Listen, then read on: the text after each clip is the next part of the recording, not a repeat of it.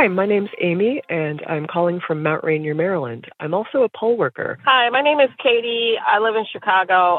I mailed in my ballot for this election, and one of the things I really, really like about that process is that uh, if I haven't researched every single down ballot candidate or issue, it gives me time to look through the information available to me through various means.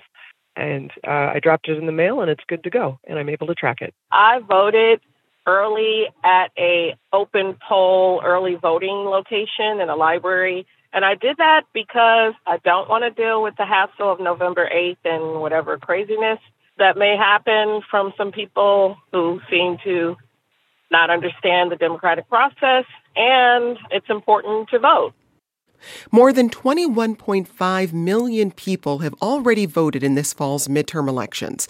That's according to the U.S. Elections Project at the University of Florida. The way we vote radically changed in 2020 because of the coronavirus pandemic. More than 100 million people voted by mail and in person long before polls opened on election day. This year probably won't be quite as high, but the numbers are still up there. So, what do the early voting numbers tell us about turnout this year? And if you haven't voted yet, what should you expect when you cast your ballot? I'm Jen White. You're listening to the 1A podcast, where we get to the heart of the story. Stay with us. We have a lot more coming up after the break.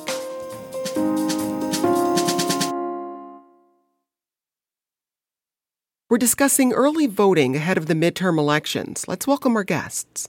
Joining us from D.C. is David Becker. He's the executive director of the Nonpartisan Center for Election Innovation and Research. He's also the co author of the new book, The Big Truth Upholding Democracy in the Age of the Big Lie. David, it's great to have you back. Great to be here, Jen. Thanks. Joining us from Atlanta, Georgia is Matthew Brown. He's a democracy reporter for the Washington Post. Matt, welcome to 1A. Wonderful to be here, Jen. Thanks so much. And with us from Utah is Lieutenant Governor Deidre Henderson. She's a Republican and she oversees the state's elections. Lieutenant Governor, welcome to the program. Thanks so much. It's great to be here. So, David, what trends are we seeing from early voting this year? Well, we're seeing pretty high interest in early voting, both in early in person voting and mail voting. As you mentioned, we've had apparently over about 21 million people cast their ballots already as we sit here eight days before Election Day. And that includes, for instance, 1.6 million or so in Georgia alone. So voters are really responding with pretty high turnout. It's uh, certainly rivaling the record high turnout we saw in the midterm of 2018. Might not quite reach the record high turnout that we saw in 2020, which was the highest turnout election we've we've had in modern American history since universal suffrage. But the fact that it's even somewhat close is remarkable. Lieutenant Governor, what does early voting look like in Utah? Well, obviously, uh, this is a midterm election, so it's down uh, a little bit from, well, significantly from what it was in 2020, um, and even down a little bit from what it was in 2018. Um, but it, it we're, we're trucking along. We're just under about 200,000 um, early voters here in the state of Utah, and early uh, in person locations are going to start ramping up this week in our state. And what does that process look like for voters in Utah? Is it in person early voting? Do they have to mail in a ballot? How does it work? Well, it's uh, all of the above. We, we in the state of Utah take the approach that we want voters to be able to vote in whatever manner uh, they feel the most comfortable. So we, we are a mail in voting state. We have been for a number of years. We, uh, ter- it, it, served us very well in 2020 that we already had a, a vote by mail system long in place um, that our counties were able to opt in over the years. Um, but uh, we also have early uh, or in person locations that every county is required to have some in person polling locations. Um, all active voters are mailed a ballot, and the vast majority of the uh, voters in Utah do return those by mail ballots either through the post ser- postal service or through secure ballot drop boxes. And why do you encourage people to vote early and not wait until election day? Well, we never want to discourage someone from having their voice heard or exercising their right to vote by having long lines um, or you know something coming up with them personally or with work that prohibits them or, or inhibits them somehow from being able to vote.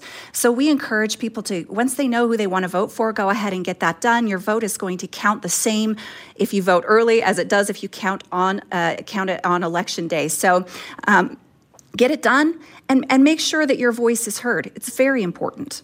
Well, as we heard from David, some places like Georgia are seeing much higher early voter turnout than expected. Matt, what do we know about what's driving people to vote early? Right, absolutely. So I think it's a really interesting thing to note that here in Georgia, the number of people who are early voting in person is is just the overwhelming majority of people. The, the situation here is that we're we're far surpassing about 40% higher the number of people who voted in 2022 so far than at this po- same point in 2018. And the vast majority of that has been in-person early votes. That's that's different from past years, especially during 2020 when you saw a lot of people casting their ballots by mail here in Georgia and all across the country. I think it's important to note that around the country, about 13 million people have returned their mail in ballots, um, and about 9 million, or just a little under that, have voted in person. So, so the inversion here, I think, shows that people are very, very um, excited to vote. They're very, very focused on voting. And there's been recent policy changes um, here in Georgia that have made it so that there's a couple more steps now to actually cast a mail in ballot and, and find a location like a Dropbox, for instance, to actually submit it, meaning that, that a lot of campaigns and, and voting groups here in Georgia have been encouraging people to not only vote early, but vote in person because they think that that's the most secure and easy way here in Georgia for people to cast their ballot. And and what are you hearing from uh, officials, Matt, about what this early voting wave could tell you about overall turnout? Well, the officials here are very confident that we're actually going to see this early vote wave continue and, if not increase, over this coming week, and that that is a sign that, that people are engaged and that the election system is so far being able to you know, process a lot of those ballots in in the um, period before election day. Actually, so so a lot of the people who are, are, turning out at the moment either hadn't voted in past midterms or had voted on election day.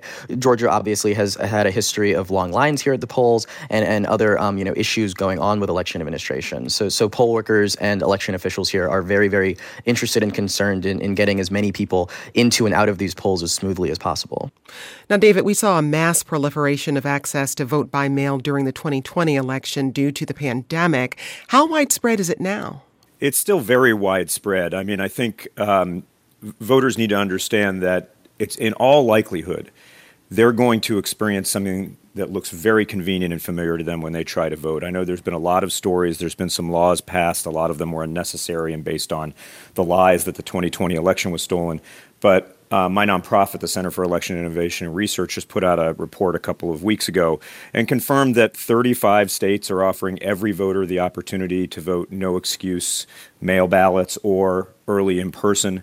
That includes states like Georgia and Utah. Utah is really uh, what Lieutenant Governor Henderson and her predecessor, former Lieutenant Governor Cox, now Governor Cox, have overseen as really a model system. And what you're seeing in states like Utah and Georgia and many other states is voters get to choose between either voting early in person, requesting a mail ballot, or having one automatically sent to them, as they do in Colorado and Utah, or voting on election day. And those choices really render a system that is very resilient. If there are any problems, we find out about it earlier. If there's any lines, voters can come back at a more convenient time, go to a different location in many cases. So that's really a best practice, and that's what the vast majority of voters in this country get to see. Now, Lieutenant Governor Henderson, there's some criticism about just mailing every voter a ballot. Sometimes the critique is made in good faith, but often it's not. How do you ensure the process is secure? Well, we have a number of safeguards and checks and balances to make sure that only eligible voters are voting. And, and that starts with voter registration. We have a robust voter registration process. Um, we try to uh, work really hard to keep our voter rolls clean. Um, so when people sign up to register to vote, their identities, their residences, all of that is checked. And then when they actually vote, um, their signature on their ballot envelope is compared to the signature on their voter registration or on their driver's license and even on previous mail-in ballots that they have sent in to make sure that it's the that voter is the voter that has signed the envelope and that's the vote that should be counting um, and if it's not the right signature then then those voters get notified and they have an opportunity to cure their ballot or are sometimes you know notified that maybe uh, the spouses accidentally signed each other's ballot envelopes or, or, or something like that but uh, we have very robust checks and balances before, during, and after voting to verify that every vote is counted um, and every eligible voter can be secure in that knowledge. Now, David, this year is also our first election after redistricting, and that process happens every 10 years after the census. What effect might redistricting have uh, on where people vote this year? Yeah, that's right, Jen. There's um, every 10 years we redistrict, and that means a couple of things that voters should understand. One, after every redistricting, uh, all the precincts get redone in most jurisdictions because the district boundaries have changed. And so it's possible your voting location, particularly if you wait until election day, has changed. So you should be very careful and check that out. And then, secondly, that your congressional district or your district for your state legislative uh, uh, representatives might have changed as well. So just be prepared for that. Do your research ahead of time. It's all normal. It happens every 10 years. Lieutenant Governor, last year you called election integrity claims destructive and concerning. Most of these claims are coming from within your own party, the GOP, and many of them are aimed at people in your role. How do you see your job as an election official at this time of rampant disinformation and damaging rhetoric? Well, I have to say, Jen, that story of the voter that you just shared makes me really sad. Um, people really do need to take a step back, take a deep breath, um, and, and assume the best uh, of the people who are running their elections. Um, our, our, elections are run by our neighbors. Uh, these are these are our friends. These are local people. These are these are people you go to church with, people you run into at the grocery store. Um, nobody cares more about the security and the accuracy and the fairness of elections than the local election workers who actually run and administer those elections. And it makes me really sad um, that there have been so many threats, uh, so much nastiness and negative um, uh, accusations, um, calls uh, for um, violence, even in some instances. It, it, makes me really sad. In the state of Utah, we've had almost two thirds of our county clerks uh, either quit or not run for reelection in the past uh, year and a half or so. And you know, it, it's it's just a heightened time. Um, a, tense time.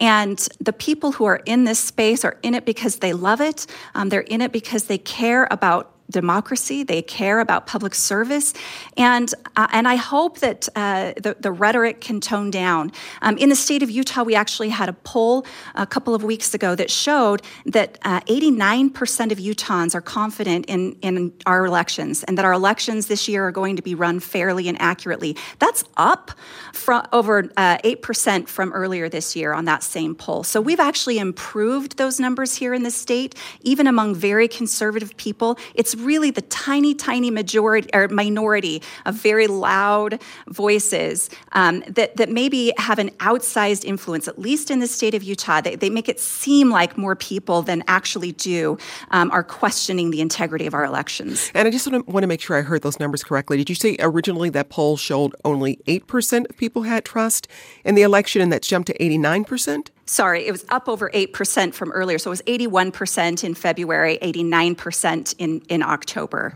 of this year. So we've gone up 8% in the number of people um, who believe that our elections are going to be run accurately and fairly here in the state of Utah. So we've improved our numbers. They're really high and great, but we've improved them. I still want to make sure that we can try to convince the other 11%, but you know, some people just are not ever going to be convinced. I- from a practical standpoint, when you're talking about two thirds of your clerks quitting or deciding not to run for office again, what does that mean for your ability to to run these elections efficiently? Well, it, what it means is that we have a lot of work to do. Um, in the state of Utah, the lieutenant governor has the direct and general supervisory authority over elections. Of course, the state does not run elections, counties do that.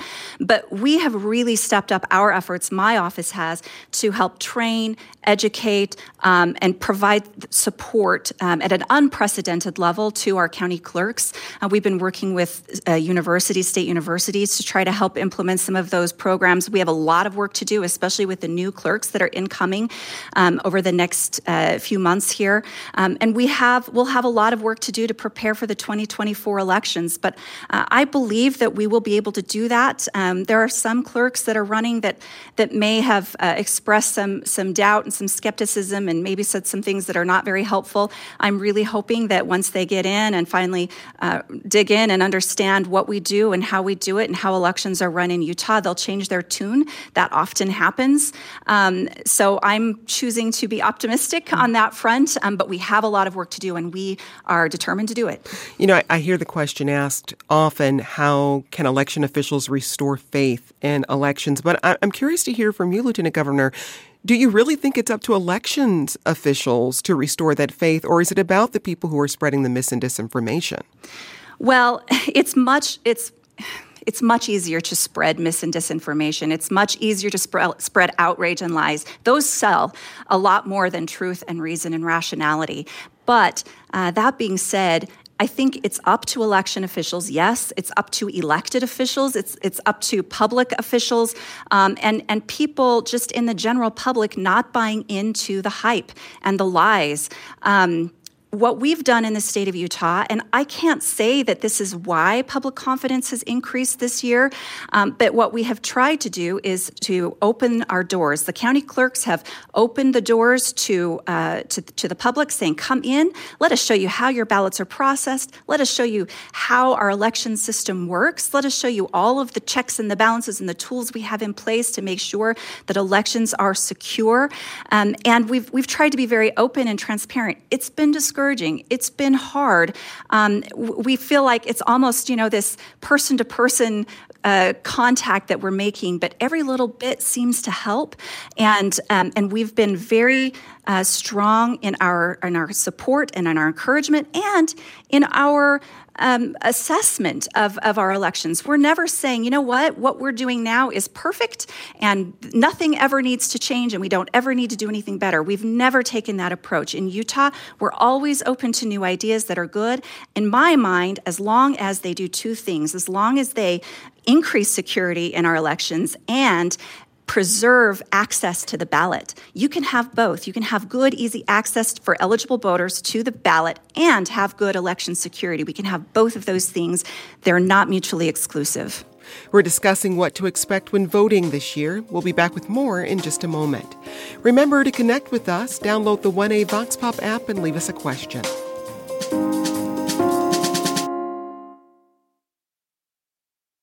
We're discussing early voting ahead of the midterm elections.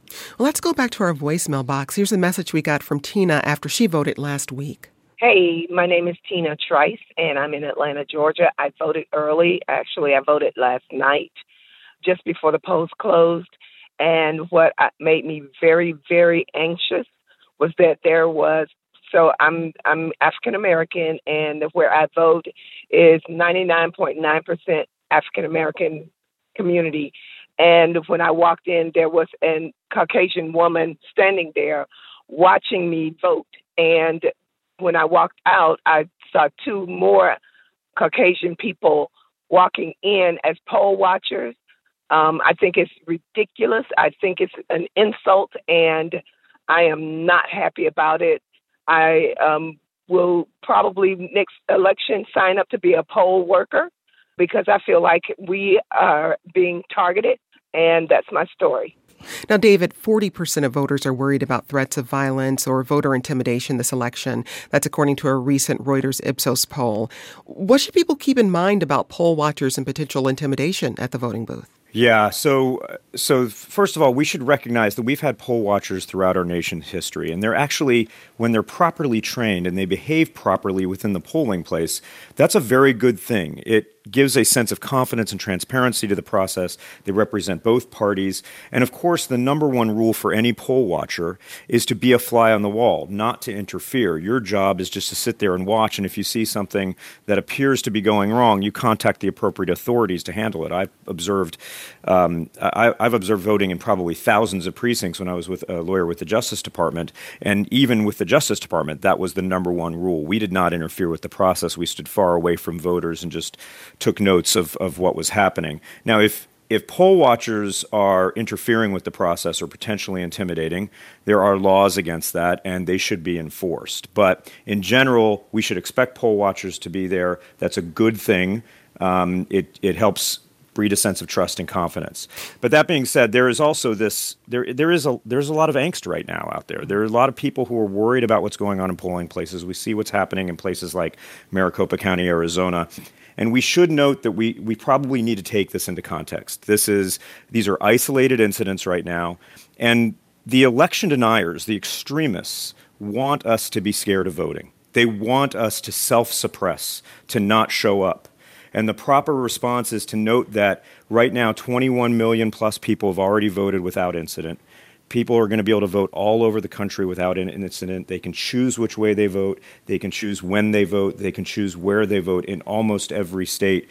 In all likelihood, 99.999% of the voters in this country are going to be able to vote in a process that's convenient, that's familiar, and that's safe. Hmm.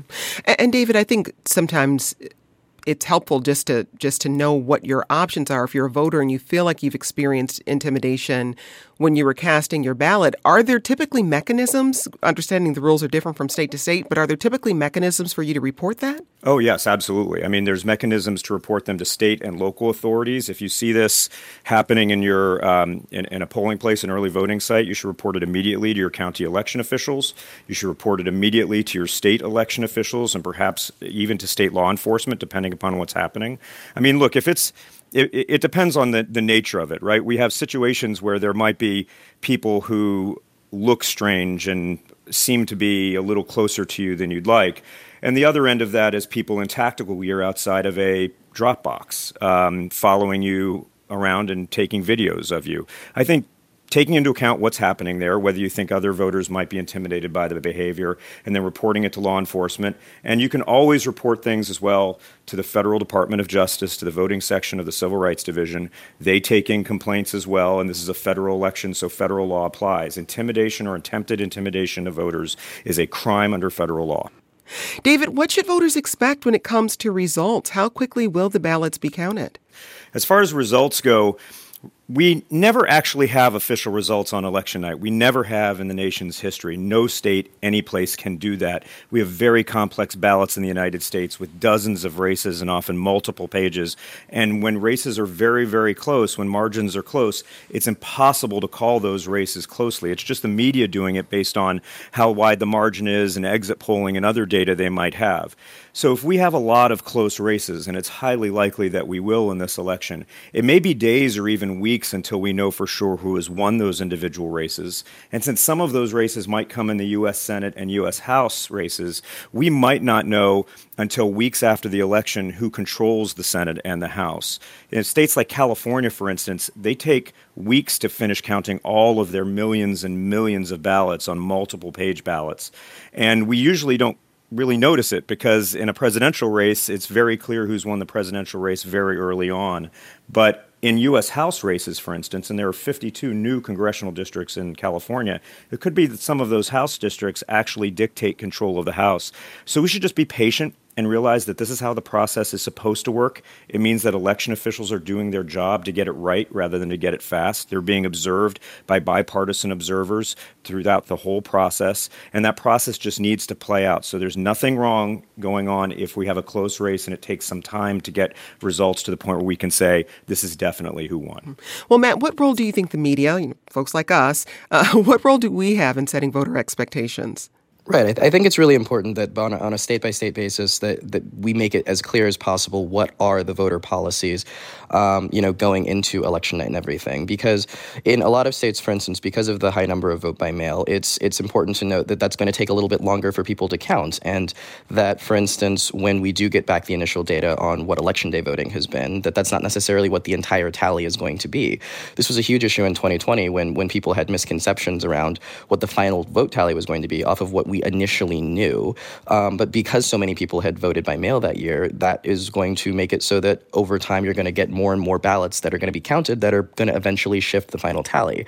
I, I think this year it's going to be very important for, for us in the media to, to temper people's expectations, basically, and, and, and urge a lot of patience and understanding when it comes with election workers on, on how this process is actually unfolding and um, to you know really be able to be cautious with any major issues that could be happening um, and say basically explain exactly what we know is going to be going on, how the process should be working, and um, how smoothly it is actually going to be taking place. Well, and David, it's important to note when you look at it on a state by state basis, when an individual state can start tallying votes, that that can vary. Yeah, that's right. So, for instance, there are some states that heavily restrict the ability to pre-process mail ballots, meaning looking on the outside of the envelope, confirming the identity of the voter, confirming that voter was eligible to vote, and checking the signature. That can be done in most states upon receipt, weeks before the election. A lot of states like Florida, Georgia, Ohio, do that exactly, and that works very, very well. And then there are states like Michigan, Wisconsin, and Pennsylvania where election officials of both parties have gone to the legislatures of those states and have said, especially after 2020, please give us the ability to pre process these ballots. We won't release any results until after election night, but we can load them up in the tabulators so that we'll be able to report them out more quickly. And it gives us more time to review the integrity of each of those ballots. And those legislatures have refused uh, largely to, to uh, to, um, for for those three states. So what we may expect is, depending upon the level of mail voting in states like Wisconsin, Pennsylvania, and Michigan, it may take a little bit longer to get results, and especially since we expect some very close races and some high pro- profile contests in those states, that may impact uh, expectations and how long we have to wait. Lieutenant Governor, what do you want voters in your state to know about the process of counting ballots? Well, um, we we do have our county clerks process ballots along the way, um, and, but not. Uh, tabulate them, not not actually be able to uh, look at or or make public any results. Um, so the more people vote early, um, the the better chances of of having some indication, at least on election night, of, of who's potentially going to win. Some of, some of these races are going to be really tight and it will be hard to tell. Um, but um, if you can get your ballot in early, you can have uh, that, as I mentioned earlier, that, that uh, notification that your ballot has been processed for counting um, and, and has in fact been counted. And then, um, and then you will know that your ballot is part of those uh, initial returns um, that are made public on the, on the night uh, of, of the election. Mm. Now, Matt, something many Americans will be watching for as results are announced is which party controls the U.S. Senate. And that could come down to Georgia. After the 2020 election, we didn't know which party controlled the Senate until January because both Georgia's Senate races went to a runoff. Should voters in your state be bracing for that same situation this year? Well, if the polls are any indication right now, it does look like we, we could be headed for another runoff. Um, um, Raphael Warnock and Herschel Walker are in a very, very tight race down here for the U.S. Senate seat. Um, and it's important to note that, that because of that, and, and also a libertarian candidate being in the race um, who's polling at about 1% to 2%, in as closely a divided state like Georgia, this newly minted battleground, it, it is possible that, that we could be going to a runoff. Now, that runoff would not be happening in January. It would actually be happening now on December 6th because of some of the new changes that, that shorten that timeline um, for a potential runoff here in Georgia from about two months of campaigning down to about a month. So, so people would have to endure those political ads through Thanksgiving, but they wouldn't have to be worried about them around Christmas. Well, as we wrap up here, I'm curious to hear from each of you what you want voters to keep in mind as they head out to vote this year, or if they've already cast their vote uh, as they prepare for the election results. Lieutenant Governor, I'll come to you first. Well, I think it's really important for people to understand that um, election administration should not be a partisan thing. Um, politics has no place in the administration of elections. And I think Utah has demonstrated that. And Utah voters have demonstrated that through their high confidence in the way we've done things here. I actually just teamed up a couple weeks ago with the Secretary of State, the Democratic Secretary of State of Oregon, Shemia Fagan, um, to, to do a message to both of our voters that, look, look, you can be Republican, you can be Democrat, um, but when it comes to election administration, when it comes to counting your vote, you, we're all on the same team. We all want people to be secure in their knowledge that their vote counts. And the biggest way that you can do that, that you can increase your uh, confidence in, in your voting process in your state, is to go to your county clerk, go go visit an election center, go take part um, as as the one. Uh, caller mentioned, go be, be an election worker next time. But before then, even, you can go and, and get a tour and talk to your county clerk and learn about the process and learn about the things that are already in place. Just because someone says something and throws out a wild accusation does not mean it's true. In fact, the vast majority of these wild uh, accusations are not true and are very destructive. So please uh, think about that before you go and uh, and spread any of these unfounded accusations. Just think about the destruction that you could be doing to our democracy if you do spread those unfounded uh, accusations and rumors without any thought or care. David, really briefly, I'll give you the, the last word. Yeah, I think there are a few things. First, we should all be just so grateful to people like Lieutenant Governor Henderson and her colleagues across the political spectrum, across the country, who are working overtime right now and are not putting their thumb on the scale for their candidates. They're just making sure that every voter's voice is heard. Second, it's going to be safe to vote out there. I know we're all on edge. I know we're hearing things about various places. I know there are some extremists working to make us feel unsafe. They want us to be scared of voting. But almost every voter, pretty much every single voter, if you go to vote, you're going to find a safe and convenient and familiar process. And then lastly, um, remember to try to be patient on election night. It's going to take some time for us to actually know who won some of these very, very close races. Election officials are working overnight, 24 hours a day, to count those very complex ballots. I want to know who won at 8:01 mm-hmm. p.m. on election night, but and that's very normal. But we're just going to have to be patient. That's what happens when elections are as close as they are. That means the process is working. That's David Becker. He's the executive director of the Center for Election Innovation and author of the new book, The Big Truth. Also with us, Matthew Brown, a democracy reporter for the Washington And Utah's Lieutenant Governor Deidre Henderson. She's a Republican and she oversees the state's election. Thanks to you all. Today's producer was Amanda Williams.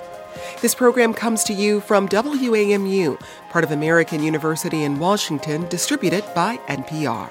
I'm Jen White. Thanks for listening, and we'll talk again tomorrow. This is 1A.